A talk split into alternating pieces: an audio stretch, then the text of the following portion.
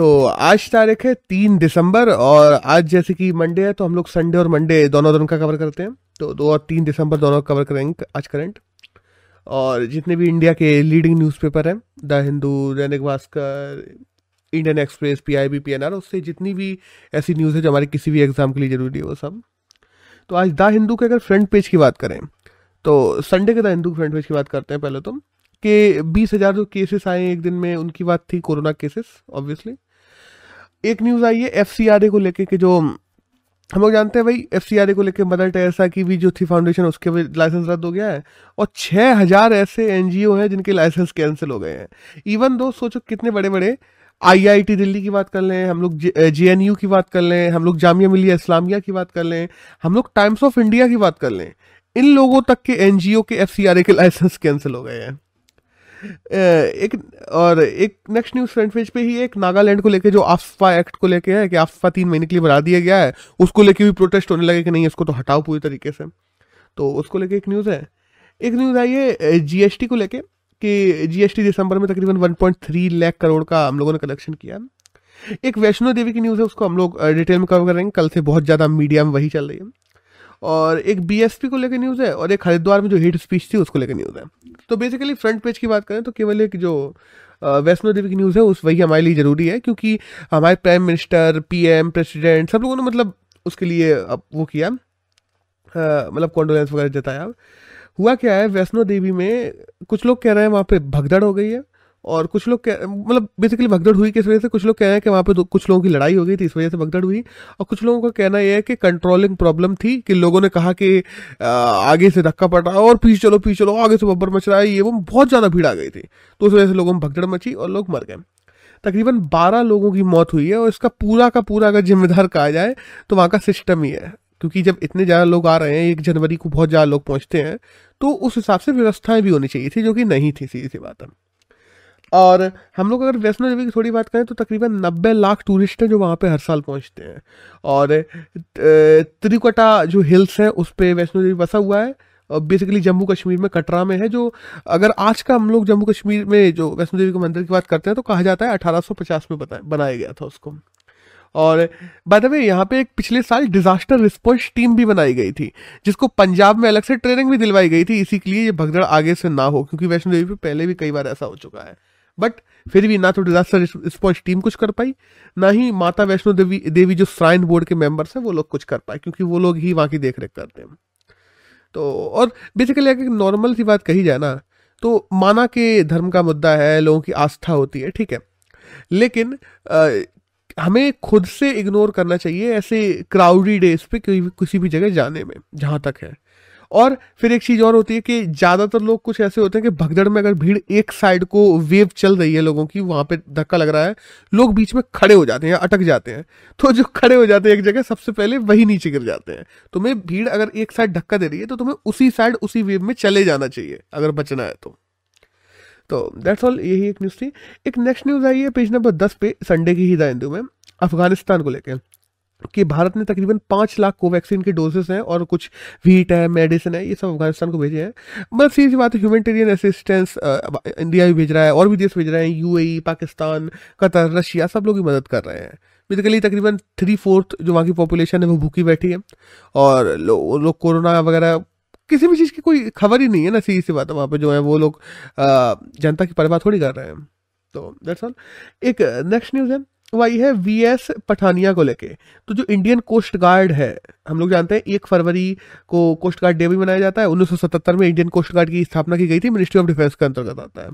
जो हमारे coastal areas जो है, उनको डिफेंड करता है। तो इंडियन कोस्ट गार्ड के नए चीफ के रूप में वी एस पठानिया को नियुक्त कर दिया गया है। एक नेक्स्ट न्यूज़ है, वही है विस्तारा को लेके। विस्तारा हम लोग जानते हैं एयरलाइंस है जो कि 2013 में शुरू हुई थी। टाटा कंपनी है, जो उसके हेड है। Basically fifty one percent share Tata के पास में। तो उसके नए सीईओ e जो हम देखते हैं, विनोद कनन है, उसको बना दिया उनको बना दिया गया है। पहले लेसी हुआ करते थे विस्तारा के, अब विनोद कनन बन गए हैं। तो और आज के अगर हिंदू की बात करें तो फ्रंट पेज पे एक तो जो नीट पीजी को लेके लाठीचार्ज हो गया था, अभी हुआ क्या था? नीट पीजी को लेके कुछ शिक्षक थे जो बैठे हुए थे धरने पे, क्योंकि ओबीसी आरक्षण को लेके और जो ईडब्ल्यूएस आरक्षण को लेके जो मुद्दे चल रहे हैं कोर्ट में, उनको लेके कुछ लोग बैठे हुए थे। तो उन पर लाठीचार्ज हो गई थी दिल्ली में बहुत ज़्यादा, उस चक्कर में सिर फूट गए कुछ लोगों के। तो अभी जो ई डब्ल्यू एस क्राइटेरिया है, उसको जल्दी जल्दी रिपोर्ट सौंपने कहा गया था। तो ई डब्ल्यू एस क्राइटेरिया की रिपोर्ट भी कमेटी ने सौंप दी है और उन्होंने कहा है कि ये आठ लाख का जो क्राइटेरिया रखा है, ये रीजनेबल क्राइटेरिया है। और ऐसा नहीं है कि हम लोगों ने, क्योंकि देखो मैडम ओबीसी में भी क्रीम लेयर का आठ लाख का क्राइटेरिया होता है। तो सुप्रीम कोर्ट का मानना यह था कि ऐसा तो नहीं कि यहीं से इन्होंने चेप दिया, कुछ देखा ही नहीं। तो जो सरकार ने कमेटी बताई थी, उन्होंने कहा कि नहीं, ऐसा नहीं है। ई डब्ल्यू एस के में हम लोग देखते हैं एग्रीकल्चर इनकम और और इनकम ये सब चीज़ें नहीं देखते हैं, लेकिन इसमें सब देखी गई हैं और फिर भी आठ लाख जो रुपए है, वो क्राइटेरिया रीजनेबल है। तो दैट्स ऑल एक नेक्स्ट न्यूज़ है। मतलब फ्रंट पेज पे तो यही कुछ मेन न्यूज़ है। एक नेक्स्ट न्यूज़ है तेलंगाना के बारे में, कि तेलंगाना ओडीएफ प्लस राज्यों की जब हम लोग बात करते हैं तो उसमें टॉप बन गया है।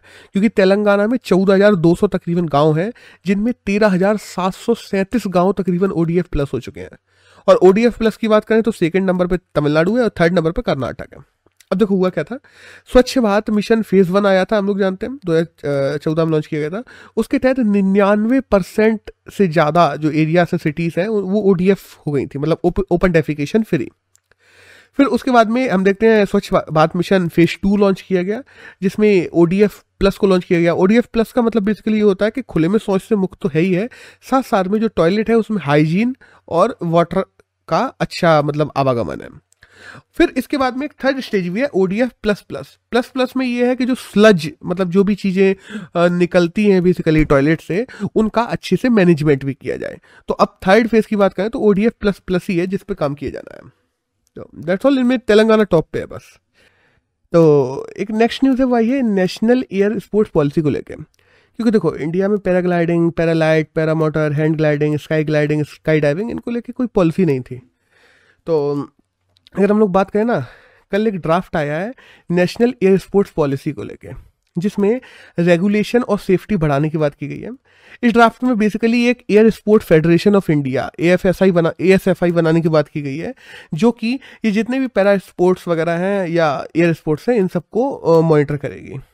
और साथ साथ में जो पैरा ग्लाइडिंग वगैरह करते हैं पैरा स्पोर्ट्स को करते हैं या एयर स्पोर्ट्स को करते हैं उनको ट्रेनिंग दी जाएगी उनका रजिस्ट्रेशन किया जाएगा और उनकी सेफ्टी को ध्यान भी रखा जाएगा। और साथ ही साथ भारत में एयर स्पोर्ट्स को बढ़ावा भी दिया जाएगा इस अथॉरिटी के द्वारा। तो एक ड्राफ्ट आया है अब जब ये ड्राफ्ट लॉ बनता है तब देखते हैं और क्या आता है। एक नेक्स्ट न्यूज़ है वो आई है बंगाल की कि बंगाल पहला राज्य बन, बनने लगा है धीरे धीरे। बेसिकली ये न्यूज़ एग्ज़ाम के लिए ज़रूरी नहीं है तो मैंने वैसे ही डाल दी कि बंगाल उन पहले राज्यों में से इंडिया में बन गया है जिसने थर्ड वेव की आशंका की वजह से स्ट्रिक्ट पॉलिसीज़ अपनाना बहुत ज़्यादा शुरू कर दिया है। हम देखते हैं जिम पार्क्स इंस्टीट्यूशंस और वहाँ पे जो होटल वोटल हैं वो सब बंद कर दिए गए हैं बंगाल में। उसके बाद में हम लोग देखते हैं इंडस्ट्रीज़ वगैरह है वो फिफ्टी परसेंट कैपेसिटीज पे चल रही हैं स्विमिंग पूल्स वगैरह फिफ्टी परसेंट कैपेसिटी कर दी गई कल से। तो बंगाल इसको लेकर बहुत स्ट्रिक्ट पॉलिसीज़ अपना रहा है, जबकि केंद्र सरकार ने कहा है कि अभी स्ट्रिक्ट पॉलिसीज़ की ज़रूरत नहीं है। इवन तो हम लोग देखते हैं डीजीसीआई ने भी यही कहा है, लेकिन बंगाल ने कर दी है, जो भी है। एक नेक्स्ट न्यूज़ है, वो आई है साउथ अफ्रीका की पार्लियामेंट को लेकर हम कल देखते हैं साउथ अफ्रीका की पार्लियामेंट में आग लग गई। तो बेसिकली वहाँ पे कोई था नहीं, लेकिन ऑलमोस्ट पूरी पार्लियामेंट जल गई है। तो अगर हम लोग पार्लियामेंट की बात करें तो 1884 में ये पार्लियामेंट बनी थी, और 1994 से यहाँ पे इलेक्शन शुरू हुए थे। बेसिकली उससे पहले हम लोग जानते हैं कि जो व्हाइट माइनॉरिटी के लोग थे, वही लोग हेड करते थे पूरी साउथ अफ्रीका को। फिर 1994 से ये सब चीज़ शुरू हुई थी। और अभी ये जो आग लगी है, इसकी इंक्वायरी वगैरह बैठ गई अब देखते हैं आग किस वजह से लगी अभी तक निकल कर नहीं आया है। और रामाफोसा जी हैं, जो वहाँ के प्रेसिडेंट हैं, उन्होंने कमेटी बिठा दी है। देखते हैं। एक नेक्स्ट न्यूज़ है। वो आई है हेल्थ इंफ्रा को लेके। अभी देखो हुआ क्या है। हम लोगों ने देखा इंडिया दो कोरोना की वेव्स को झेल चुका है। फिर भी हमारे हेल्थ इंफ्रा की हालत वैसी की वैसी ही है। जो टोटल फंड आया था ना हेल्थ इंफ्रा को अपग्रेड करने के लिए, उसका केवल 20 परसेंट फंड है जो हॉस्पिटल से यूज़ कर पाए हैं। ये न्यूज़ निकल के आई है आज इंडियन एक्सप्रेस के द्वारा। तो हम अंदाज़ा लगा सकते हैं कि कितना ज़्यादा ले मैनर में देखा जा रहा है अभी भी इन चीज़ों को। तो दैट्स ऑल एक नेक्स्ट न्यूज़ है। वो आई है डीआईडीओ के सिक्सटी फोर्थ फाउंडेशन डे को लेकर जो एक जनवरी को बेसिकली मनाया जाता है, कि हम जानते हैं डीआईडीओ डिफेंस डिफेंस इक्विपमेंट्स बनाने के लिए स्थापित की गई थी।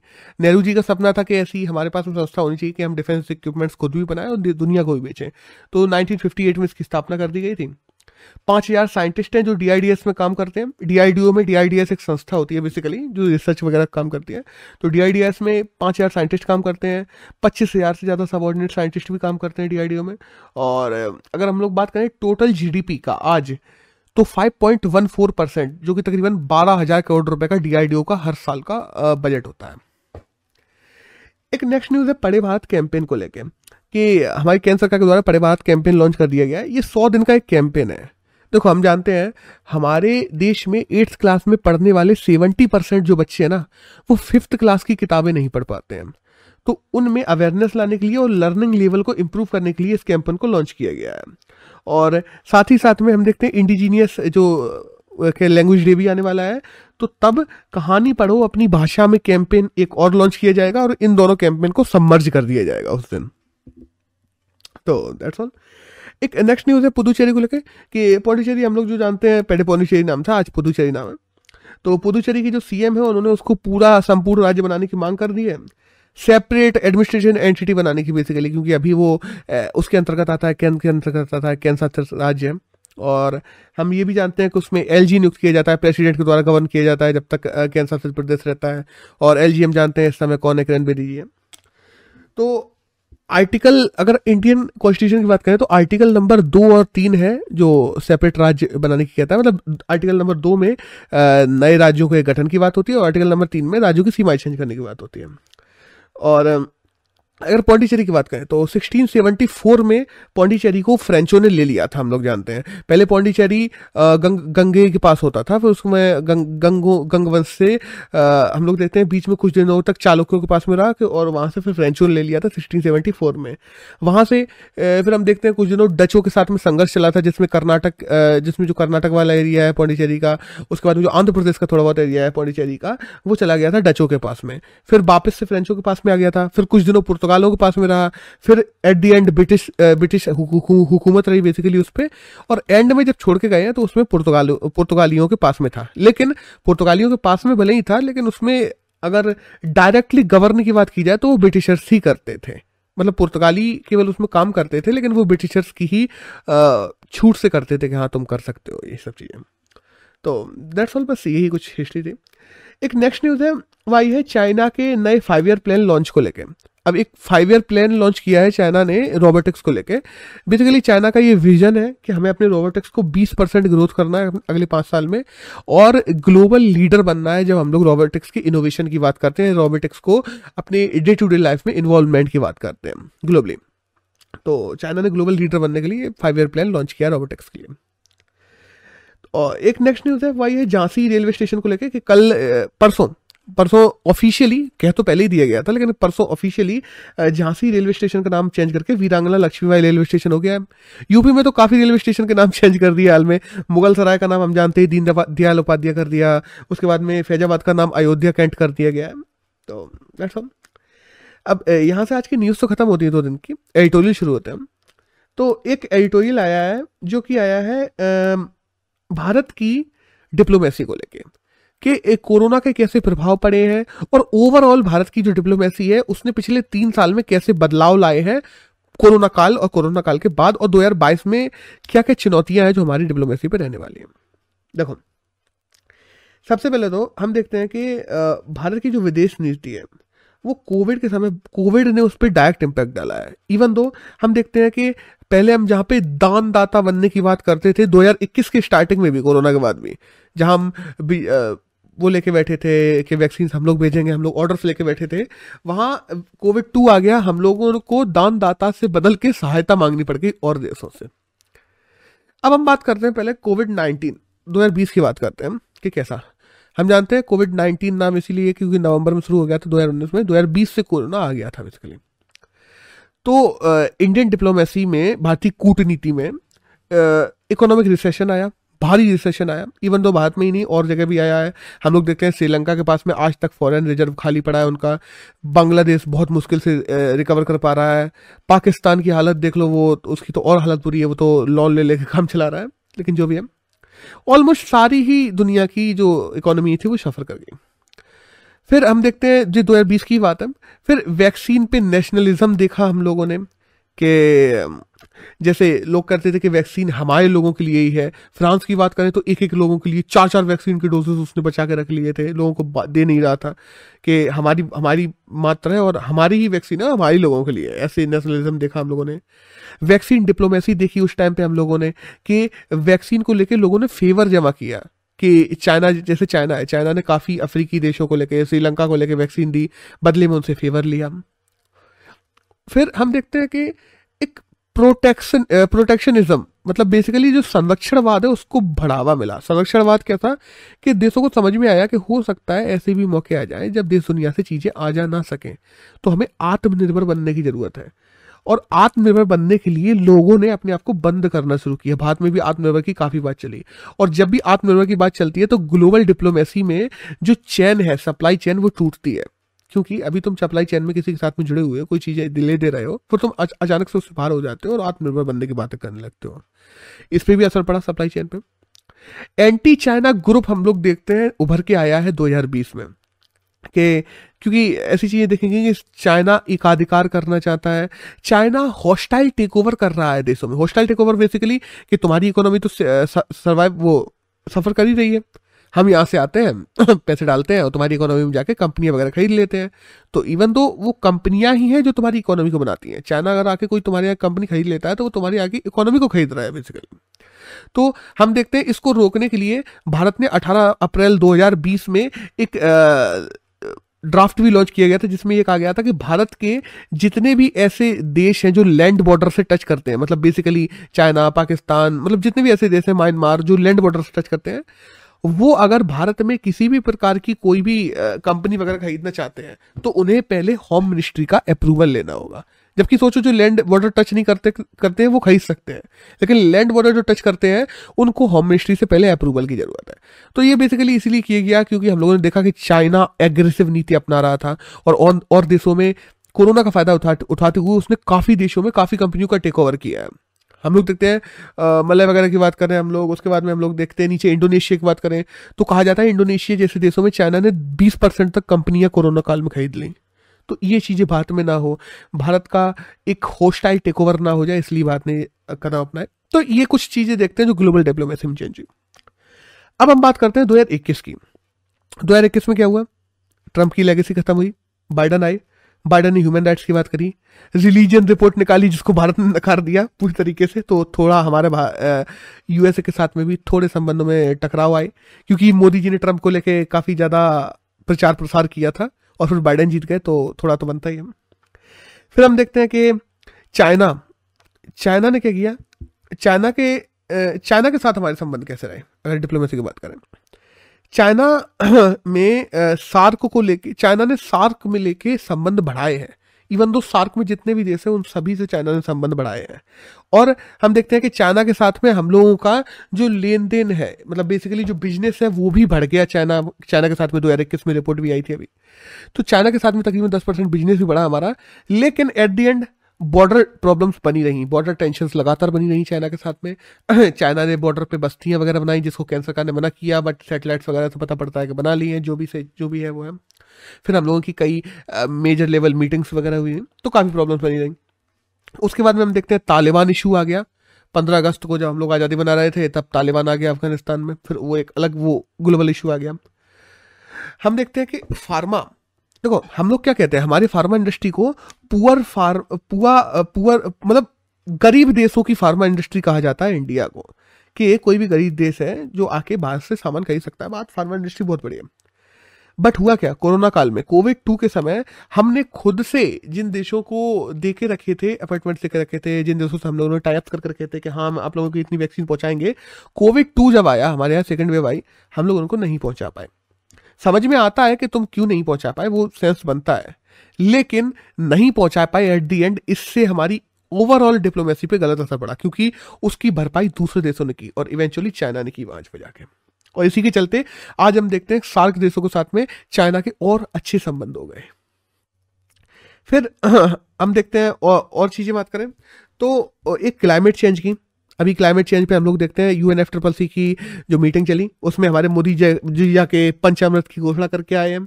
पंचामृत की घोषणा की है और साथ साथ में नेट ज़ीरो की घोषणा कर दी है। तो भारत के लिए ये और चुनौतियाँ बन गई हैं कि अब नेट ज़ीरो की घोषणा तो कर दी है, फिर उसको करना भी है। पंचामृत की घोषणा कर दी है, वो भी करना है। तो ये कैसे होगा?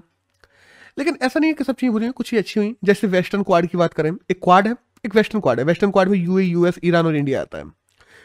वेस्टर्न क्वाड बना फ़िज़िकल प्रेजेंस की बात करते हैं। देखो जब पूरी दुनिया कोरोना के काल पे वर्चुअल मीटिंग कर रही थी आ, मैं खुद भी इस चीज़ को मॉनिटर कर रहा था कि हमारे जो विदेश मंत्री हैं जयशंकर जी वो हर जगह गए ऑलमोस्ट हम देखते हैं कि रशिया में मीटिंग हुई वहाँ पे गए थे यूरोप मीटिंग में गए थे उसके बाद जापान में गए थे उसके बाद में हम लोग देखते हैं कि जी ट्वेंटी की मीटिंग में चले गए मोदी नहीं जा पाए तो वो चले गए। मतलब फ़िज़िकल प्रेजेंस बहुत ज़्यादा बनी रही। इवन तो हम लोग देखते हैं बांग्लादेश में इतनी प्रॉब्लम होने के बाद भी हमारे मोदी जी गए थे।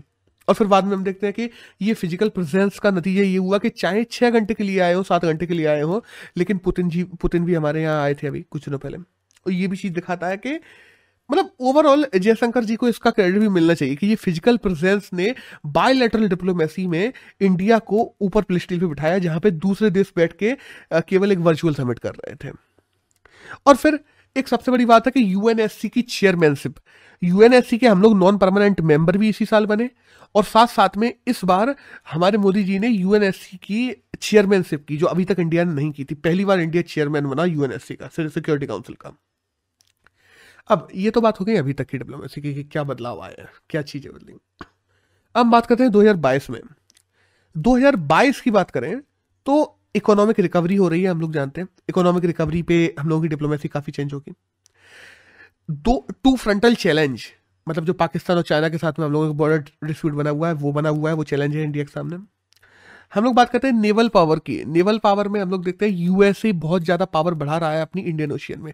साथ साथ चाइना भी बढ़ा रहा है। तो इंडिया को भी यहाँ पे भी अपनी बैलेंस ऑफ़ पावर बना के रखने की ज़रूरत है।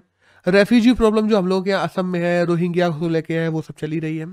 फिर हम देखते हैं कि क्लाइमेट चेंज जैसी चीज़ें हैं, वो हम लोगों के सामने आ गई हैं। और एट दी एंड एक होती है सेवेंटी फाइव ईयर डिप्लोमेसी के पिछले पिछहत्तर साल तुम्हारे आज़ादी के हो चुके हैं। और पिछहत्तर साल के बाद इंडिया ने क्या खोया, क्या पाया, ये एक शो करने का मौका होता है ग्लोबल पटल पे कि देखो हमने डिप्लोमेसी में ये खोया, ये पाया, ये चीज़ें हम लोगों ने ग्रैंड की हैं। तो वो दिखाना, वो भी एक चैलेंज होगा, क्योंकि एट द एंड वो भी तुम्हारी ग्लोबल डिप्लोमेसी का एक पार्ट ही होती है, क्योंकि देश देश देखते हैं, तुम अपना खाका पेश करते हो कि हाँ भाई, हम लोगों ने देखो पिछहत्तर साल में यहाँ से बढ़ के यहाँ पहुँच गए। तो देशों की जो एट्रैक्टिवनेस होती है तुम्हारी तरफ़ बढ़ती है, और वो बढ़ाना भी इंडिया के लिए फ़ायदेमंद होगा। तो डेट्स ऑल यही कुछ चीज़ें थी जो चेंज हुई है। इस एडिटोरियल में तो बस इतना ही था। एक नेक्स्ट एडिटोरियल आया है, वो आया है क्रिप्टो को लेके। बेसिकली क्या है इसमें? देखो अभी हम देखते हैं क्रिप्टो को लेकर ड्राफ्ट टाइम सरकार तय ही नहीं कर पा रही क्रिप्टो को लाना है कि नहीं लाना है। बड़ी परेशान है सरकार कि क्रिप्टो को बंद करना है रेगुलेट करना है, क्या करना है। अब देखो इनमें क्या क्या चीज़ें कुछ दो तीन चीज़ें मुझे अच्छी लगी, इसलिए मैंने सोचा ये एडिटोरियल कवर कर लूँ। सरकार क्रिप्टो को खतरनाक मानती है। और वो मानना चाहिए भी, क्योंकि इनविजुअल ट्रांजेक्शन होते हैं उसमें मनी लॉन्ड्रिंग की प्रॉब्लम बढ़ सकती है टेररिज्म की प्रॉब्लम बढ़ सकती है क्राइम बढ़ सकते हैं टैक्स इन्विजन बढ़ सकता है, सट्टेबाजी बढ़ सकती है, बहुत सारी चीज़ें हो सकती हैं। और at the end crypto bust हो सकता है, जिस वजह से निवेशक बर्बाद बर्बाद हो सकते हैं, जिन्होंने क्रिप्टो में रुपए लगा के रखे हैं।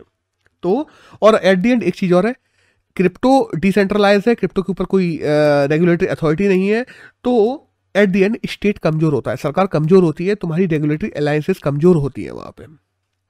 अब, क्या सरकार बैन करे या एक्सेप्ट करे? इसके ऊपर कुछ अलग अलग चीज़ें हैं। देखो सरकार एसेट कुछ लोगों का मानना है कि सरकार एसेट्स के रूप में रख सकती है क्रिप्टो को, कि हाँ तुम लीगल टेंडर मत करो लीगल टेंडर में रुपए ही चलने दो, जिससे तुम्हें पता पड़ता रहेगा, क्योंकि एट दी एंड इंडिया में किसी को कुछ भी खर्च करना होगा, उसको रुपए की ज़रूरत पड़ेगी, सीधी बात है। और जैसे ही वो क्रिप्टो को रुपए में चेंज करवाएगा, तुम्हें पता पड़ जाएगा कि क्या, कहाँ कितना रुपया है, किसने कितना कमाया, क्या किया किया, उस पर तुम टैक्स लगा सकते हो सिंपल तो एसेट के रूप में लोगों को रखने दो, जिससे उनकी वैल्यू एडिशन होते रहे मार्केट ज़रूरी है, लेकिन उसको लीगल टेंडर ना करो। लेकिन यहाँ पे आती है एक प्रॉब्लम प्रॉब्लम आती है मतलब कुछ प्रॉब्लम्स आती हैं बेसिकली क्रिप्टो को हम लीगलाइज कर भी सकते हैं। चलो मान लिया कि तुम लोगों ने लीगलाइज कर दिया, उसको एसेट के रूप में लीगल कर दिया और लीगल टेंडर के रूप में नहीं किया, जो कि अभी तक है इंडिया में बेसिकली यही चलने दिया। अब देखो क्रिप्टो एट दी एंड है तो एक करेंसी ही ना, वो कोई एसेट तो है नहीं, तुमने उसका एसेट के रूप में, भले ही तुम उसको नामांतरण कर दो, लेकिन वो एसेट है नहीं। अब सोचो, मैं आज एक एक्स पर्सन है उससे कुछ खरीदता हूँ। मैं उसको एसेट के रूप में अपनी ज़मीन उठा के नहीं दे सकता। लेकिन एक क्रिप्टो देने में मुझे टाइम नहीं लगेगा। मैं एक बटन दबाऊँगा और मेरे मोबाइल से क्रिप्टो स्कीम पहुँच जाएगी। जिसको सरकार रेगुलेट भी नहीं कर पाएगी, जिसको सरकार जान भी नहीं पाएगी और एट द एंड हम कहते हैं ना कि एक ब्लर पोजीशन बन जाएगी सरकार के सामने कि क्रिप्टो एसेट है कि करेंसी क्योंकि by the time crypto currency के रूप में भी यूज़ हो सकती है। कोई सीन नहीं है। अगर मान लो कल को कोई तुम क्रिप्टो यूज़ करते हो, मैं क्रिप्टो को इन्वेस्ट करता हूँ तुम इन्वेस्टर हो मुझे कुछ भेजना है, मैं क्रिप्टो के रूप में भेज दूँगा तुम्हें। मैं सरकार का पूरा टैक्स बचा लूँगा इन्विजन कर दूँगा टैक्स का। तो ये एक चीज़ होती है। और फिर ये भी हम देखते हैं ना कि एक मीडियम ऑफ़ एक्सचेंज बन जाएगी क्रिप्टो अगर बनी रहने दी जाती है एसेट के रूप में भी तो। फिर भी वो एसेट नहीं रहेगी, वो एट दी एंड करेंसी ही बन जाएगी। तो लीगल कैसे किया जाए? इसके बाद में एक बात आती है कि स्ट्रॉन्गली स्ट्रांगली रेगुलेट की जाए। चलो ठीक है। स्ट्रांगली रेगुलेट कैसे करोगे? तुम एक नियामक बना दोगे। अब वो नियामक क्या करेगा? सोचना एक बार। वो नियामक तुम्हें बताएगा कि क्रिप्टो के भाव कितने चल रहे हैं। वो नियामक तुम्हें बताएगा क्रिप्टो में क्या क्या चीज़ें फ्यूचर की प्रोडिक्शन बता देगा। बट क्या उस नियामक के हाथ में कुछ है कि वो उसको रोक सके, उसके घटने से या बढ़ने से? आज मान लो शेयर मार्केट में कोई कंपनी गिरती है, सेबी बैठा हुआ है। वो उस कंपनी की एक अंडरलाइन वैल्यू है। अंडरलाइन वैल्यू बेसिकली उसके एसेट्स है। उसके कुछ आदमी है कोई रिलायबल कोई चीज़ है जिसको वो रोक सकता है जिसको वो अपने हाथ में ले सकता है। और निवेशक जिन्होंने उसमें निवेश कर रखा है अपना पैसा उनकी आ, कहा जाता है कि निवेशक के हितों का ध्यान रख सकती है सेबी कि उनका पैसा डूबे तो डूबे। चलो लेकिन बहुत ज़्यादा ना डूबे फिर भी निवेशक के हित बचाए जा सकते हैं। लेकिन क्रिप्टो में कुछ ऐसा है? नहीं है।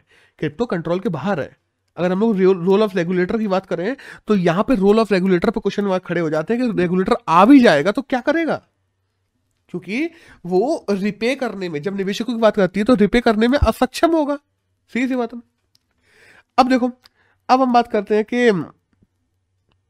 यहाँ पे एक चीज़ और आती है। कि सरकार सपोर्ट करे। सरकार सपोर्ट करेगी तो एक अंडरलाइंग वैल्यू बन जाएगी, क्योंकि लोगों में ट्रस्ट बनेगा सीधी सी बात है। जब सारी सरकारें सपोर्ट करती हैं इंडिया सपोर्ट करती है अमेरिका सपोर्ट करती है ब्रिटेन सपोर्ट करती है तो लोगों में ट्रस्ट बनेगा। और ट्रस्ट की वजह से उसकी वैल्यू बनेगी और ये वैल्यू उसको स्वीकार करने वाले लोगों की वजह से एक स्टेबिलिटी लेके आ जाएगी क्रिप्टो में। लेकिन एट दी एंड एक वही प्रॉब्लम है। स्टेबिलिटी कहीं भी नहीं होती जब भी हम लोग मार्केट की बात करते हैं। और मार्केट में मेल्ट डाउन होता ही है इकोनॉमी का। 2008 का रिसेशन सब लोगों ने देखा है। लेकिन उस मेल्ट डाउन के बाद भी हम लोग खड़े हो सके, निवेशकों का उतना ज़्यादा नुकसान नहीं हुआ जस्ट बिकॉज़ ऑफ़ हम लोगों के पास में एक अंडरलाइन वैल्यू थी, जितनी भी चीज़ें इकोनॉमी में गिरी थी, उनकी। क्योंकि किसी भी कंपनी कितने भी शेयर गिर जाए, उसकी फ़िज़िकल एसेट्स नहीं गिर रही थी। लेकिन अब यहाँ पे एक प्रॉब्लम है। चाइना जैसे चाइना जैसे देशों ने अपने यहाँ क्रिप्टो बैन कर रखा है। कई देशों में हम लोग देखते हैं कि प्रॉब्लम आ रही है वहाँ पे क्रिप्टो करेंसी की जो माइनिंग वगैरह है, वो बैन कर दी गई है, उनको लेना देना बैन कर दिया गया है। एक तरफ़ से ये खबरें आना, एक तरफ़ से सपोर्ट एक तरफ़ से ऐसे बड़े देशों के द्वारा सपोर्ट ना देना और बैन करना एक ट्रस्ट डेफिसिएट क्रिएट करता है। और ये एक क्रिप्टो में बबल क्रिएट कर देता है, जो कि तुम्हें नहीं बता सकता। अभी देखो क्रिप्टो केवल किस पे चल रहा है? ट्रस्ट पे ही चल रहा है। कि तुम्हें पता है कि आज से पाँच साल बाद क्रिप्टो रहेगी, दस साल बाद रहेगी। कोई कुछ नहीं कह सकता यहाँ पे, क्योंकि उसके पास में अंडरलाइन वैल्यू नहीं है। और वो वैल्यू जो है, वो बनी हुई है ट्रस्ट की वजह से दैट्स ऑल और उस ट्रस्ट के बेसिस पे सरकार के पास में भी रेगुलेट करने के लिए कोई भी तरीका नहीं है। तो दैट्स ऑल यही था इस एडिटोरियल में। और आज की बात करें, दो और तीन जनवरी की तो यही करंट था जो हमारे किसी भी एग्ज़ाम में जाने के लिए ज़रूरी था। That's all